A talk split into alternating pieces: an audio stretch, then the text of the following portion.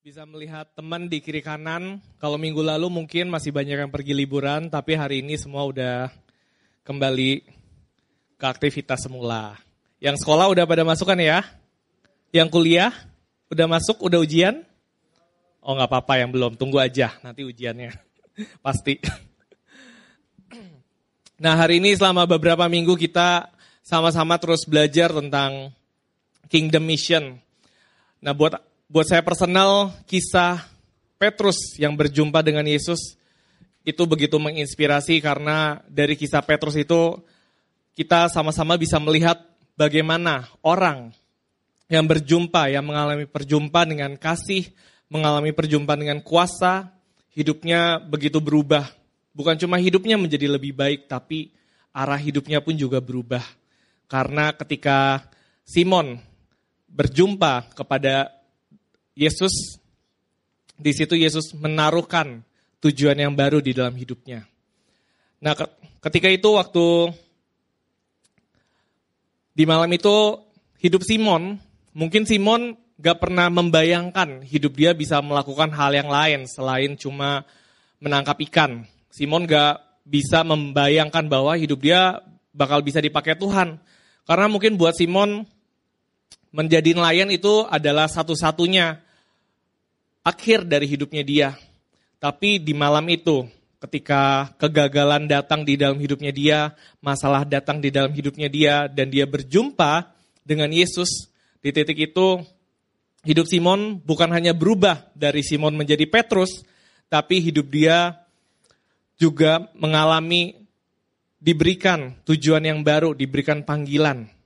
Hidup dia ketika Petrus berjumpa dengan Yesus bukan hanya masalah di dalam hidupnya selesai, hidup dia menjadi lebih baik, tapi juga arah hidupnya berubah.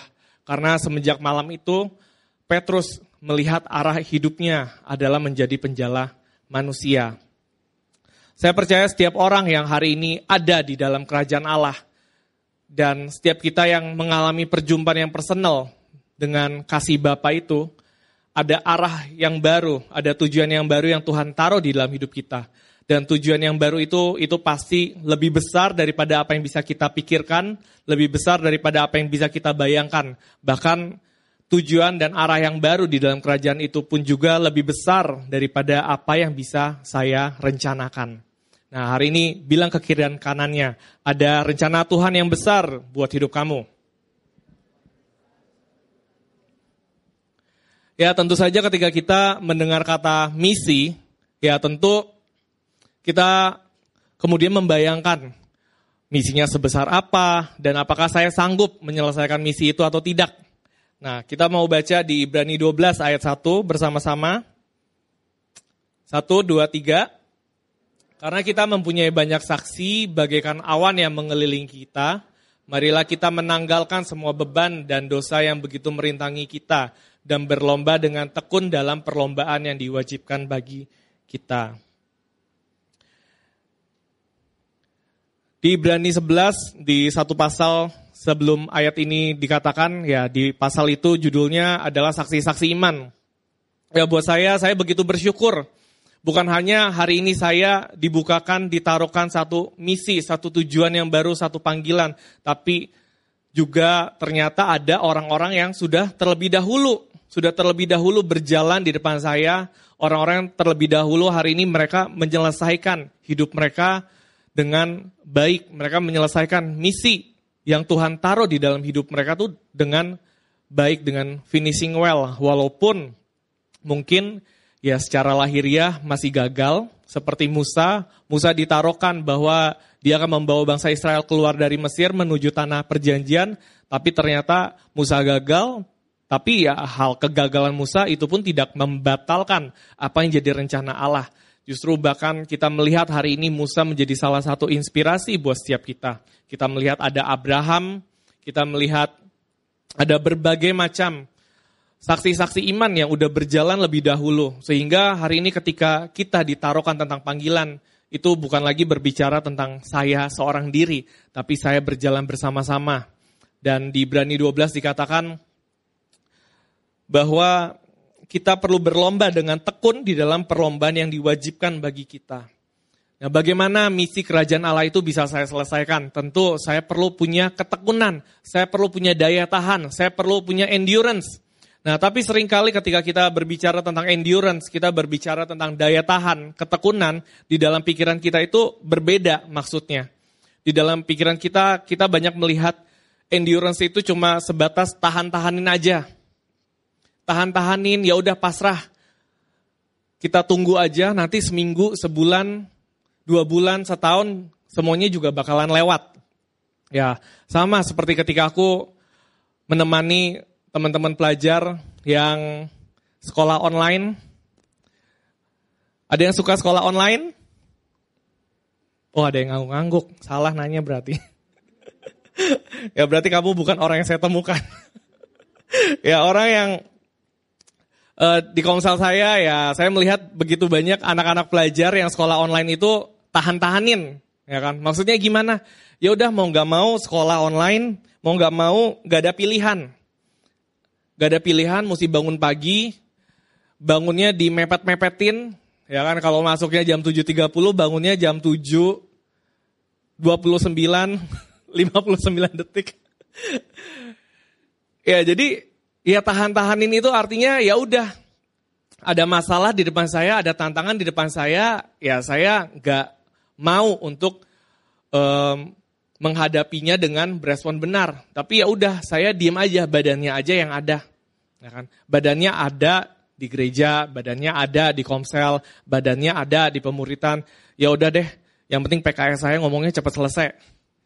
Badannya ada di rumah, tapi ya ya udah nggak apa-apa. Yang penting um, mama cepat ngomongnya, mama nasihatnya cepat selesai, papa udah nggak ngoceh-ngoceh lagi. Nah sering kali setiap kita ketika kita berbicara tentang endurance, sikap hati kita justru seperti itu. Kita justru diam, gak ngapa-ngapain dan berharap semuanya berlalu aja. Nah tapi ketekunan yang hari ini dimaksudkan, ketekunan yang hari ini dikatakan di Ibrani 12 ayat 1, itu bukan seperti itu. Tapi daya tahan itu akan memampukan saya untuk terus-menerus berespon benar ketika situasi tidak ideal. Ketika situasi berubah, semuanya serba online, sekolah online, belajar juga dari rumah. Ya, apakah saya masih mau tetap mengusahakan untuk saya ujian dengan cara yang benar, nggak nyontek, atau ya udah, kalau tahan-tahanin, yang penting semua lewat, mau dengan cara apa pun juga nggak apa-apa. Ya kan? Kuliah, waktu ujian, waktu uh, ujian akhir semester, kerjain tugas, apakah saya mengerjakannya dengan sungguh-sungguh, dengan taat kepada kebenaran, atau ya saya lakukan segala macam cara. Yang penting selesai, yang penting dapat nilai bagus. Nah itu tahan-tahanin. Yang penting saya nyaman, yang penting saya nggak kenapa-napa. Orang lain nggak apa-apa deh, yang penting mau mereka kayak gimana, mau mereka rugi, nggak apa-apa. Yang penting saya bisa lewatin semua hal ini. Nah itu bukanlah endurance yang dimaksudkan, tapi hari ini saya perlu endure ketika ada tantangan apa pun yang saya hadapin, kesulitan apa pun yang hari ini saya datang di dalam hidup saya, saya perlu meresponi itu dengan kebenaran. Bahkan bukan cuma saya meresponi itu di dalam kebenaran, tapi saya terus-menerus memikirkan, saya terus-menerus mencari cara gimana supaya saya terus-menerus ngalamin iman. Bukan hanya ketika masalah datang baru cari Tuhan, Tuhan tolong-tolong eh ngalamin dan itu kita ceritakan. Ya nggak apa-apa juga, tapi saya perlu berjalan bukan hanya menunggu masalah datang, tapi ketika situasi pun baik-baik aja, apakah saya dengan sengaja membaca firman Tuhan, saya renungkan, saya ambil satu firman Tuhan, saya ambil satu janji Tuhan dan saya hidupi itu dengan sengaja ketika situasi lagi baik-baik aja. Seringkali ya ketika kita tahan-tahanin, ya itu tadi kita cuma menunggu masalah datang. Kalau kondisi baik-baik aja, ya udah lemes lagi. Nah nggak seperti itu.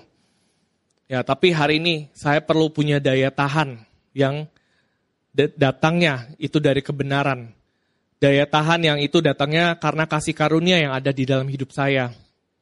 Nah, ketika hari ini mendapat misi kerajaan Allah, panggilan itu ditaruhkan di dalam hidup saya. Tentu itu bukan satu hal yang mudah. Karena tadi panggilan Tuhan, misi Tuhan itu pasti selalu lebih besar daripada apa yang bisa saya bayangkan. Tentu untuk saya bisa berjalan, saya bisa endure pun juga nggak mudah. Ya, dulu saya ingat ketika baru selesai SPK, ya di situ berapi-api sekali, ya kan? Berapi-api, eh, pengen kenal Tuhan, baca Firman Tuhan, bahkan memutuskan untuk ya bangun lebih pagi, ya kan? Satu dunia pagi-pagi jam 5 pagi, ketika matahari belum terbit saya sudah bangun. Ya ceritanya ya pengen sungguh-sungguh gitu kan, tapi ternyata ya minggu pertama bisa, minggu kedua bolong satu hari, minggu ketiga Ya saya menemukan di dalam hidup saya buat endure ikut Tuhan itu nggak gampang. Buat saya ya endure ikut Tuhan itu itu juga satu proses. Dan saya nggak akan bisa terus menerus endure kalau ya saya nggak mengerti apa yang mau saya lakukan. Saya nggak mengerti, saya nggak melihat apa yang tujuan itu yang Tuhan berikan itu buat hidup saya. Nah, sebagai diakonos kerajaan Allah, saya perlu bertekun dalam misi kerajaan Allah dan perlombaan yang diwajibkan bagi saya. Saya adalah diakonos di dalam kerajaan Allah. Saya adalah pelayan-pelayan raja. Sehingga sebagai pelayan raja, saya perlu terus-menerus bertekun, melakukan kehendak raja, melakukan misi kerajaan Allah itu. Sampai satu titik saya menjadi diakonos. Yang hari ini berkenan, diakonos yang hari ini memenuhi rencana raja saya. Nah hari ini kita mau lihat satu kisah di dalam kitab Injil. Satu pribadi yang saya lihat dia begitu endure. Bahkan bukan cuma endure aja, tapi di dalam dia endure itu dia berhasil menyelesaikan maksud Tuhan buat hidupnya dia. Dan bahkan apa yang dia lakukan itu dikatakan di mana pun Injil diberitakan, di situ perbuatannya akan terus-menerus diingat. Nah hari ini kita mau Buka di Markus 14 ayat 3 sampai 9. Ini adalah kisah tentang wanita yang mengurapi Yesus. Nah, kita mau baca, saya bacakan. Ketika Yesus berada di Betania, di rumah Simon si kusta dan sedang duduk makan, datanglah seorang perempuan membawa suatu buli-buli pualam berisi minyak narwastu murni yang mahal harganya. Setelah dipecahkannya leher buli-buli itu, dicurahkannya minyak itu ke atas kepala Yesus. Ada yang menjadi gusar dan berkata kepada so, kepada yang lain, untuk apa pemborosan minyak narwastu itu? Sebab minyak ini dapat dijual 300 dinar lebih dan uangnya dapat diberikan kepada orang-orang miskin. Lalu mereka memarahi perempuan itu. Tetapi Yesus berkata, biarkanlah dia. Mengapa kamu menyusahkan dia? Ia telah melakukan sesuatu pekerjaan yang baik kepadaku. Karena orang-orang miskin selalu ada padamu dan kamu dapat menolong mereka. Bila mana kamu menghendakinya, tetapi aku tidak akan selalu bersama-sama kamu. Ia telah melakukan apa yang dapat dilakukannya. Tubuhku telah diminyaki sebagai persiapan untuk penguburanku. Aku berkata kepadamu, sesungguhnya di mana saja Injil diberitakan di seluruh dunia, apa yang dilakukannya ini akan disebut juga untuk mengingat dia. Ya, dari kisah wanita yang mengurapi kaki Yesus, ya di sini kita bisa belajar bagaimana ada satu endurance, ada satu sikap hati yang endure. Ketika dia menangkap maksud hati Allah dan dia melakukannya, bahkan dia endure untuk menyelesaikan rencana Tuhan yang dia tangkap buat hidupnya dia. Nah hari ini kalau kita lihat mungkin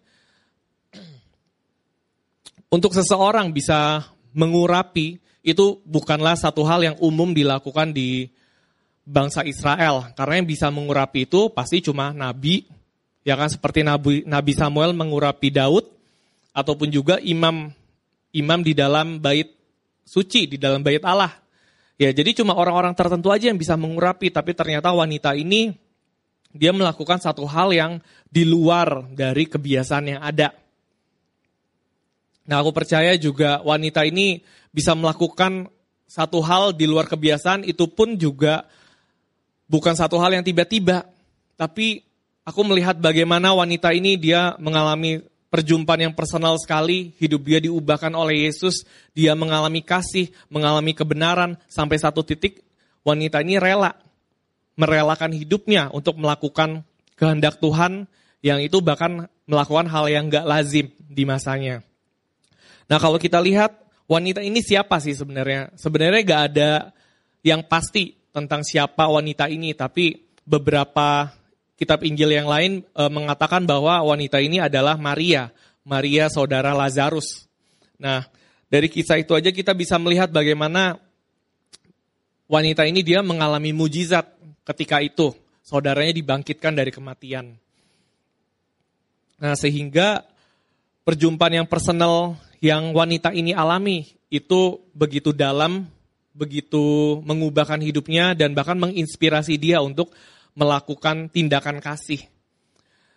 Setiap kita yang setiap orang yang ada di dalam kerajaan Allah, setiap orang yang hari ini mengalami kasih, pasti dia nggak akan bisa diam, tapi dia pasti akan punya satu kerinduan untuk meneruskan kasih yang dia alami. Ketika kita mengalami pengampunan, dosa kita diampuni, kesalahan kita dihapuskan, itu pasti membuat kita menjadi orang yang mudah untuk mengampuni orang lain. Tetapi kalau saya nggak mengalami bagaimana dosa saya diampuni, saya juga akan sulit buat mengampuni orang lain. Kalau saya hari ini mengalami berkat pertolongan Tuhan, saya tahu artinya kemurahan Tuhan buat hidup saya, pasti saya juga mudah untuk meneruskan apa yang saya udah dapat dan terima dari Tuhan. Karena saya nggak akan mungkin bisa meneruskan, saya nggak akan bisa memberi apa yang saya nggak punya. Nah oleh karena itu, wanita ini dia begitu mengalami kasih Tuhan sehingga dia begitu rindu untuk meneruskan apa yang dia alami itu dengan menuangkan, mengurapi Yesus dengan minyak narwastu yang mahal itu.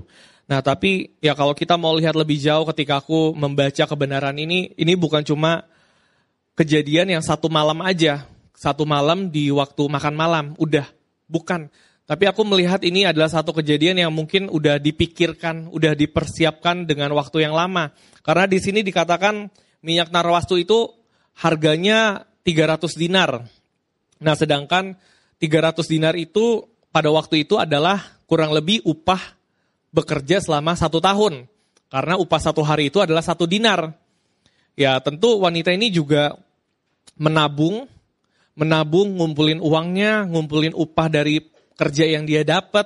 Kalau dia nggak makan ya, dia udah kerja kerja satu hari dari pagi sampai sore terus dapat upah satu dinar ya kalau dia tabung benar-benar satu dinar ya dia nggak makan nah tapi tentu dia menabung 300 dinar itu pasti ya itu lebih dari satu tahun butuh waktu di dalam hidupnya dia Nah aku percaya ya di dalam waktu-waktu bertahun-tahun itu dia memikirkan kehendak Tuhan, dia mendapatkan kehendak Tuhan itu, dia menangkap hati Bapak di dalam hidupnya dia, itu memampukan dia untuk endure melakukan sampai selesai. Dia meng, mengambil bagian di dalam rencana Bapak di tengah-tengah dunia ini. Karena apa yang dilakukan wanita ini itu ternyata menjadi satu peringatan akan kematian Yesus. Nah, apa yang membuat wanita ini punya satu daya tahan sampai satu titik dia bisa menggenapi misi kerajaan Allah di dalam hidupnya dia. Bagaimana wanita ini ternyata dia mengambil peran untuk menyelesaikan, dia melihat ada kesempatan, dia melihat ada satu opportunity untuk dia bisa mengambil peran di dalam kerajaan Allah itu. Keberadaannya begitu menjadi begitu signifikan di dalam kisah Injil ini. Nah, ada tiga hal yang hari ini kita mau sama-sama belajar dari peristiwa wanita ini yang mengurapi Yesus itu. Bagaimana saya dapat memiliki daya tahan dalam misi kerajaan Allah. Yang pertama, saya rela tidak mengandalkan kekuatan saya. Di Markus 14 ayat 3 dikatakan, ketika Yesus berada di Betania di rumah Simon si kusta, dan sedang duduk makan, datanglah seorang perempuan membawa suatu buli-buli pualam berisi minyak narwastu yang murni, yang mahal harganya. Setelah dipecahkannya leher buli-buli itu, dicurahkannya minyak itu ke atas kepala Yesus. Ya, minyak narwastu ini kan mahal sekali ya value-nya itu uh, seharga satu tahun bekerja. Nah tentu untuk menampung satu hal yang benar-benar punya value yang tinggi, ya pasti itu bukan tempat yang biasa-biasa. Ya, apalagi kalau kita lihat, ya ini bukan parfum refill. ya kan, parfum refill ya pasti ya cuma di botol plastik. Tapi minyak narwastu ini ditaruh di dalam sebuah buli-buli pualam. Nah, pualam, tahu teman-teman pualam itu apa? Ya, pualam itu adalah batu marmer sebenarnya. Nah, jadi minyak narwastu ini tuh ditaruh di dalam satu botol yang terbuat dari batu marmer. Dan itu which batu marmer kalau nggak dijadiin botol aja udah mahal. Ya kan? Apalagi batu marmer diukir dipahat sedemikian rupa menjadi satu buli-buli untuk menyimpan minyak yang mahal. Tentu itu juga satu hal yang berharga. Nah tapi sering kali setiap kita kita mendapatkan maksud Tuhan kita tahu kehendak Tuhan apa tapi kita sering kali melakukan kehendak Tuhan itu dengan cara saya, dengan apa yang saya bisa, dengan kekuatan saya. Sedangkan wanita ini kalau kita pikirin, minyak yang dia bawa itu kan uh, sebanyak setengah liter. Setengah liter minyak yang wanita ini bawa. Nah sedangkan mungkin gak butuh sebanyak itu untuk mengurapi seseorang. Ya kan, bisa aja ya udah buli-bulinya nggak usah dipecahin. Ya kan, biar minyak sisanya bisa disimpan lagi. Nah sering kali kita melihat kehendak Tuhan, kita melihat rencana Tuhan, tapi kita berusaha melakukan rencana Tuhan itu sesuai dengan apa yang membuat saya nyaman. Ya kan? Saya mau memberi, saya mau blessing hidup orang lain kalau uang yang dikeluarkan untuk memblessing hidup orang lain itu cocok dengan keuangan saya sekarang. Ya kan? Saya mau mengasihi orang lain kalau orang yang saya kasihi itu emang pantas untuk saya kasihi. Saya mau percaya sama Tuhan kalau rencana Tuhan itu masuk di, di dalam logika saya. Saya mau untuk melayani Tuhan kalau nanti udah jago main musiknya. Saya mau melayani Tuhan kalau ya banyak banyak hal. Rencana Tuhan ada di dalam hidup saya. Kehendak Tuhan itu kita tangkap. Kebenaran itu ada di dalam hidup saya. Tapi sering kali saya mau melakukan kehendak Tuhan dan rencana Tuhan itu berdasarkan apa yang saya tahu saja, apa yang saya mampu berdasarkan kekuatan saya. Saya jago ngomong nih kak, yaudah deh saya jadi SOTD aja gantiin Kak Sheila. Kak Sheila ngomongnya uh, Jayus. Bercanda ya. Contoh, ini cuma fiksi, Sheila ya fiksi. nah tapi sering kali ya begitu, kita tahu ada kehendak Tuhan di dalam hidup kita. Saya tahu ada kehendak Tuhan di dalam hidup saya, tapi sering kali saya cuma mau melakukan kehendak Tuhan berdasarkan kalau itu cocok dengan kenyamanan saya, itu cocok dengan cara yang efektif dan efisien buat saya. Tapi hari ini kisah wanita yang mengurapi kaki Yesus ini kita bisa melihat bahwa wanita ini melepaskan cara-cara yang dia punya. Wanita ini melepaskan apa yang dia pikir baik, apa yang mungkin nanti bisa dia simpan lagi. Tapi dia ketika dia menangkap hati Tuhan, dia merelakan semuanya. Dia nggak lagi tanggung-tanggung. Dia nggak lagi hitung-hitungan. Dia nggak lagi mikirin ini pemborosan atau bukan. Tapi dia benar-benar all out. Dia memberi semuanya. Nah hari ini ketika kita ikut Tuhan, Apakah saya punya respon hati yang seperti itu? Atau ternyata hari ini saya masih banyak di dalam hati saya pemikiran, pola pikir bahwa ya saya mau melayani Tuhan dengan cara yang efektif dan efisien. Melayani Tuhan kalau itu nggak mengganggu waktu belajar saya. Melayani Tuhan kalau itu nggak mengganggu waktu saya mencari uang. Melayani Tuhan kalau itu nggak mengganggu waktu kenyamanan saya, istirahat saya. Saya mau komsel kalau ada yang antar jemput. Saya mau apa lagi, ya kan? Saya mau uh, mengunjungi orang kalau orang itu ya terima saya. Ya sering kali begitu banyak kasih yang ada di dalam hidup kita, kasih dan penerimaan yang hari ini saya terima, tapi ternyata cara saya, kekuatan saya begitu membatasi. Ya kan? Saya mau meneguhkan orang, tapi awkward. Ya, keawkwardan itu juga kekuatan saya. Karena dengan awkward, saya merasa aman. Ketika, ya banyak hal, banyak hal di dalam hidup kita. Ketika hari ini kebenaran itu ada, kasih itu ada, tapi ternyata begitu banyak batasan yang ada di dalam hidup saya. Minyak narwastu itu ada di dalam hidup saya. Minyak narwastu yang mahal, yang wangi itu ada di dalam hidup saya. Tapi sering kali saya setengah-setengah memecahkan buli-buli. Saya setengah-setengah merelakan ego saya. Saya setengah-setengah untuk tidak mengandalkan kekuatan saya. Nah hari ini teman-teman, kita perlu melihat, terus-menerus melihat sama seperti Yesus.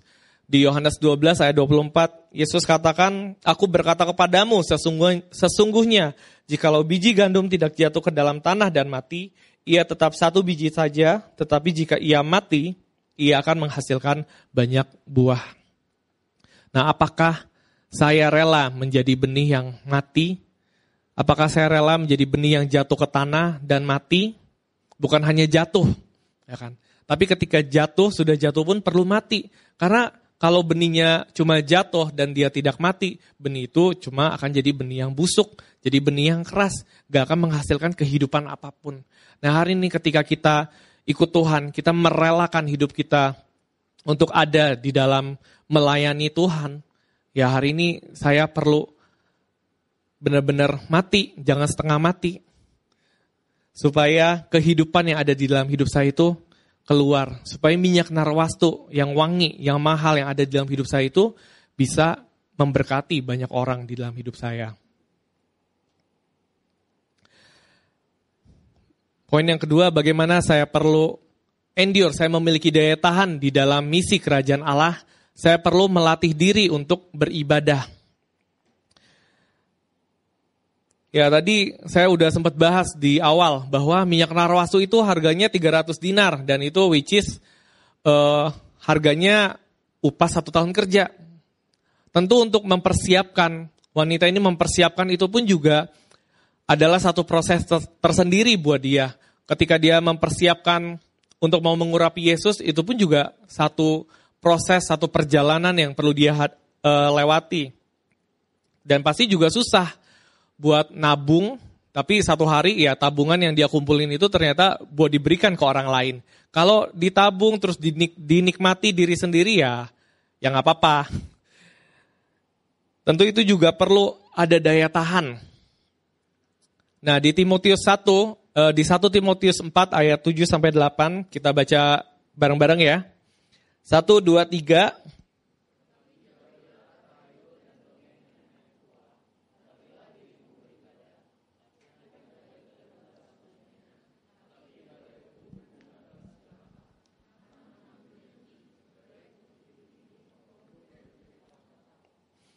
Untuk menjadi endure itu nggak tiba-tiba, tetapi saya perlu melatih diri saya untuk beribadah. Beribadah itu artinya apa? Beribadah itu artinya saya mempersembahkan hidup saya untuk melakukan kebenaran. Itu adalah beribadah dan saya perlu melatih diri saya. Karena nggak tiba-tiba saya bisa menggenapi misi kerajaan Allah, nggak tiba-tiba saya bisa endure. Apalagi kalau saya nggak pernah melatih diri saya untuk taat kepada firman Tuhan. Ya, nggak perlu susah-susah. Saya nggak akan pernah bisa mengangkat 100 kilo kalau saya nggak pernah latihan dari 1 kilo, 2 kilo, 3 kilo, 5 kilo. Itu nggak akan pernah terjadi, saya bisa mengangkat 100 kilo. Ya kan? Apalagi kalau kita lihat misi kerajaan Allah itu adalah hal yang di luar apa yang bisa kita pikirkan, Ya, gimana saya bisa melakukan hal yang di luar apa yang saya pikirkan itu kalau saya nggak pernah mengarahkan pikiran saya kepada firman. Nah, di sini dikatakan bahwa tetapi jauhilah tahayul dan dongeng nenek-nenek tua, latihlah dirimu beribadah. Ya kalau sekarang sih nggak ada ya tahayul dan nenek-nenek tua ya. yang ada Eh, dongeng-dongeng di Netflix, dongeng-dongeng di Disney, dongeng-dongeng di Marvel, ya kan. Yang ada hari ini tuh tahayul-tahayul, cerita-cerita, imajinasi di drama-drama, ya kan. Nah jauhilah semua hal itu dan bawalah dirimu untuk melatih dirimu untuk beribadah. Nah kalau hari ini saya nggak melatih diri saya beribadah, saya pasti akan terjebak di dalam tahayul dan dongeng-dongeng nenek-nenek tadi itu, ya kan? Kalau saya nggak melatih diri saya beribadah, saya pasti ya akan membuat diri saya nyaman. Karena untuk latihan itu kan saya keluar dari kebiasaan saya, saya keluar dari comfort zone saya.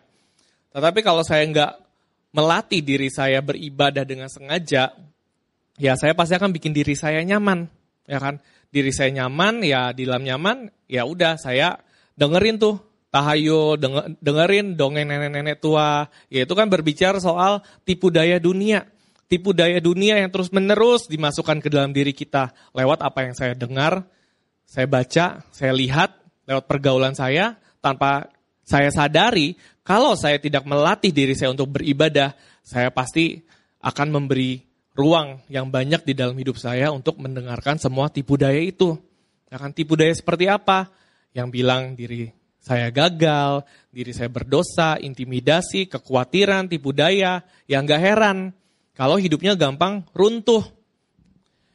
Ya gimana mau menemani hidup orang lain kalau ya tadi hidupnya gampang runtuh. Chatnya nggak dibalas runtuh.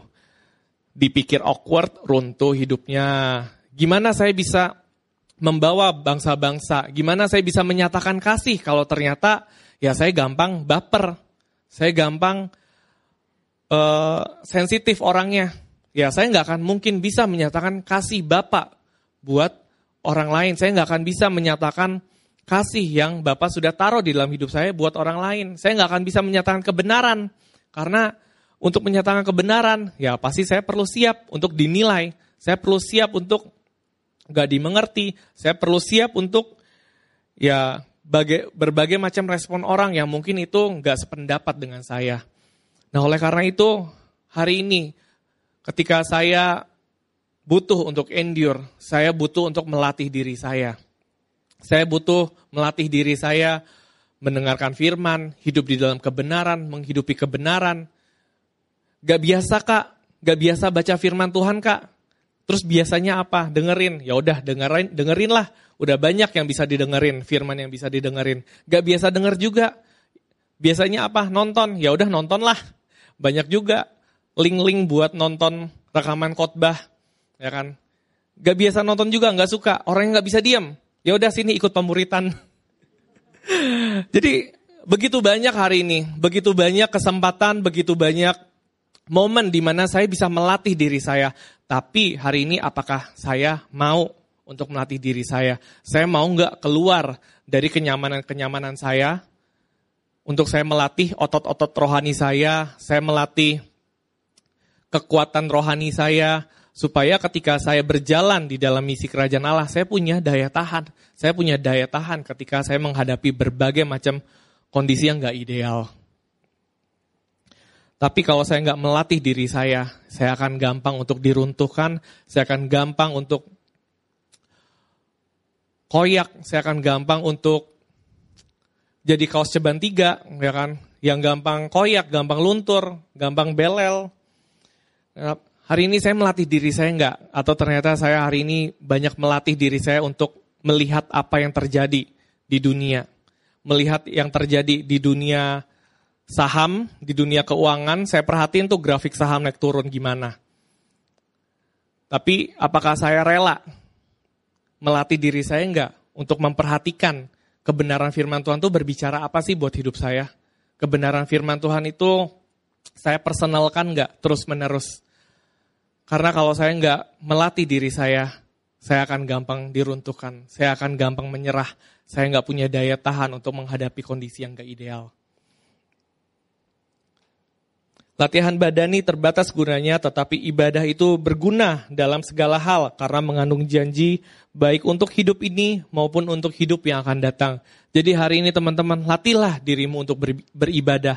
Karena ketika teman-teman melatih hidupmu untuk beribadah, di situ teman-teman akan menangkap ada janji Tuhan, ada janji demi janji, ada iman demi iman yang itu akan membuat engkau mampu untuk endure di dalam perjalanan untuk menggenapi misi kerajaan Allah ini. Nah, poin yang ketiga, saya perlu fokus kepada iman anak Allah.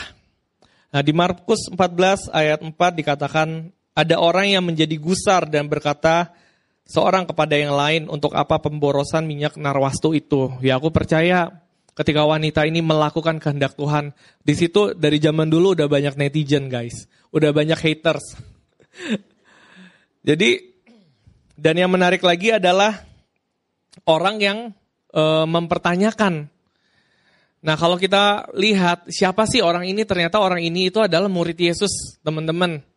Ya kan di kitab Injil yang lain dikatakan orang ini itu adalah Yudas Iskariot yang dia waktu itu bersama-sama dengan Yesus. Yudas itu adalah bendahara di dalam kelompok Yesus. Dia e, ngatur uang untuk perjalanan pelayanan Yesus. Dia ngaturin berbagai macam hal. Nah tapi ternyata Yudas ini suka mencuri. Sehingga ya nggak tiba-tiba juga, nggak heran juga bahwa Yudas bisa e, berbicara seperti ini. Untuk apa pemborosan minyak narwastu itu? Ya Yudas ceritanya itu lagi mau pencitraan. Pencitraan bahwa dia adalah bendahara yang paling e, jago mengatur keuangan. Makanya dia komentarin, dia kasih penilaian. Untuk apa pemborosan minyak narwastu ini? Ya sebenarnya yaitu dia lakukan untuk ya tadi menutupi kesalahannya dia. Tapi ternyata ya bukan cuma ketika waktu dilakukan aja banyak penilaian. Ya tadi seperti tadi kita lihat bertahun-tahun dia mempersiapkan momen itu pun juga pasti juga banyak yang dinilai. Buat apa sih ngumpulin uang? Apalagi uang yang dikumpulin buat dikasih ke orang lain. Ya kan? Tapi wanita ini dia begitu teguh ketika dia mendapatkan panggilan Tuhan itu, dia mendapatkan maksud Tuhan itu, dia nggak lagi berubah. Tapi sejak dia mendapatkan maksud Tuhan itu, dia mendapatkan rencana Tuhan itu buat hidupnya dia. Dia terus mengarahkan pikirannya, dia terus mengarahkan perasaannya, dia terus mengarahkan kehendaknya, bahkan seluruh hal yang ada di dalam hidupnya untuk terus-menerus berjalan sampai hari itu tiba, sampai malam itu terjadi. Nah hari ini untuk kita bisa endure, Ya itu nggak tiba-tiba. Tapi di dalam perjalanan untuk saya endure, saya perlu melakukannya dengan mata yang tertuju kepada Yesus. Di Ibrani 12 ayat 2. Meneguhkan apa yang ayat 1 tadi katakan, bahwa kalau di ayat 1 dikatakan kita perlu tekun di dalam perlombaan yang diwajibkan itu. Tapi bukan hanya tekun, tapi di dalam ketekunan itu saya perlu melakukannya dengan mata yang tertuju kepada Yesus. Kenapa? Karena Yesuslah yang hari ini sudah berjalan di depan saya. Yesus yang hari ini sudah berjalan terlebih dahulu. Dia yang mengabaikan setiap kehinaan untuk tekun memikul salib ganti sukacita yang disediakannya bagi dia. Ya, untuk endure di dalam perjalanan ini buat saya pun juga itu nggak tiba-tiba. Tapi apa yang perlu saya lihat, apa yang perlu saya bawa hidup saya di dalam perjalanan ini adalah bagaimana saya terus menerus melatih hidup saya. Ya saya udah, saya sudah melayani anak muda lebih dari lima tahun. Saya udah berjalan di dalam kebenaran, saya ikut Tuhan itu juga bertahun-tahun. Dan itu juga bukan satu hal yang mudah. Tapi ya ketika saya melihat perjalanan ini. Ini bukanlah tentang perjalanan apakah saya bisa, saya mampu, saya berhasil atau saya gagal. Tapi di dalam perjalanan ini, saya pun perlu terus-menerus mengarahkan mata saya kepada Yesus. Karena di sini dikatakan bahwa Yesuslah yang hari ini memulai perjalanan saya. Yesuslah hari ini yang memulai iman yang ada di dalam diri saya. Tanpa Yesus yang memulai semua hal ini, ya semua perjalanan ini sia-sia. Karena apa yang saya lakukan itu nggak akan mungkin pernah bisa dipakai untuk menggenapi misi yang ada di dalam kerajaan Allah. Dan bahkan bukan hanya apa yang Yesus lakukan ketika di awal dia memulai, tapi juga ketika di akhir Yesus juga yang menyempurnakan iman saya di dalam perjalanan ini. Ketika yang perlu saya lakukan di dalam perjalanan ini adalah endure. Saya perlu terus-menerus endure. Yang perlu saya lakukan adalah bukan membuat perjalanan ini menjadi satu perjalanan yang spektakuler, luar biasa, enggak. Tapi yang perlu saya lakukan adalah saya cuma perlu endure aja di dalam perjalanan ini. Karena di akhir perjalanan pun ya semua perjalanan ini yang akan sempurnakan itu adalah Yesus. Jadi gak peduli berapa kali pun saya gagal, gak peduli betapa berapa kali pun saya salah, saya hanya perlu gak berhenti aja di dalam perjalanan ini. Karena Yesus yang akan menyempurnakan semua perjalanan saya. Saya percaya setiap orang gak, gak ada yang mau menyerah. Gak ada yang mau jadi orang yang gampang menyerah. Gak ada orang yang mau untuk jadi orang yang putus asa, cepat berhenti. Tapi saya nggak bisa tiba-tiba menjadi orang yang punya daya tahan kalau saya nggak terus-menerus melatih hidup saya. Nah, hari ini teman-teman, saya percaya kehendak Tuhan itu ada di dalam hidup setiap kita. Karena hari ini ada perjumpaan yang begitu personal buat setiap kita. Ada perjumpaan yang begitu personal. Saya melihat dulu ketika saya berjumpa dengan kasih, saya berjumpa dengan Tuhan, itu waktu waktu SMA di situ uh, saya mengalami berbagai macam perasaan yang sendiri, perasaan tertolak, perasaan minder, gak diinginkan, banyak yang banyak perasaan gak dimengerti. Sehingga di situ saya melihat bahwa hidup saya jatuh bangun di dalam dosa. Tapi satu titik uh, saya ingat ada satu hamba Tuhan yang berdoa buat saya dia menyampaikan uh, pesan Tuhan. Dia bilang um, Tuhan melihat hatimu, Tuhan melihat hatimu dan dia akan membuat engkau berhasil. Nah, tapi buat saya waktu itu saya melihat bahwa yang penting buat hidup saya itu adalah bukan berhasil. Ya tadi saya melihat bahwa perjalanan ini itu bukan tentang saya perlu membuat perjalanan ini menjadi perjalanan yang begitu luar biasa. Enggak sih.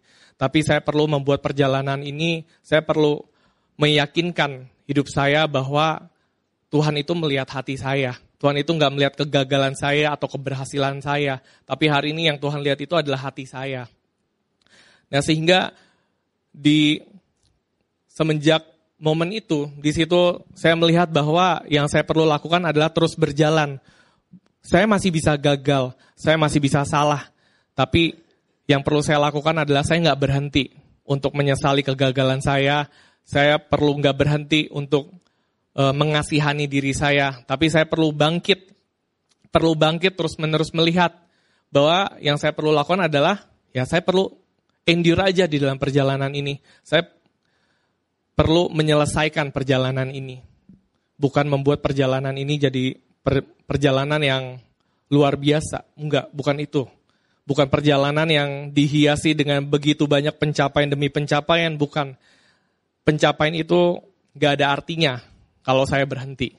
Tapi hari ini teman-teman, apakah saya rela untuk terus-menerus menanggalkan cara saya? Apakah saya rela terus-menerus menanggalkan apa yang ada di dalam hidup saya? Penilaian-penilaian, tipu daya iblis, dongeng-dongeng nenek tua tadi saya tinggalkan untuk saya terus-menerus berjalan di dalam kebenaran. Hari ini mari kita terus fokuskan mata kita kepada Yesus. Kita melihat bahwa Yesus yang hari ini menjadi tujuan di dalam hidup setiap kita. Bukan lagi diri saya, tapi diri Yesus. Yuk hari ini teman-teman kita bangkit berdiri. Kita hari ini mau semakin personal lagi dengan kebenaran ini. Kita mau semakin personal lagi dengan hati Bapak. Kalau hari, ini hati Bapak berkata, ya dia Bapak yang ada di dalam perjalanan ini. Dan dia Bapak juga yang hari ini sudah terlebih dahulu endure dengan hidup setiap kita. Dia Bapak yang gak menyerah.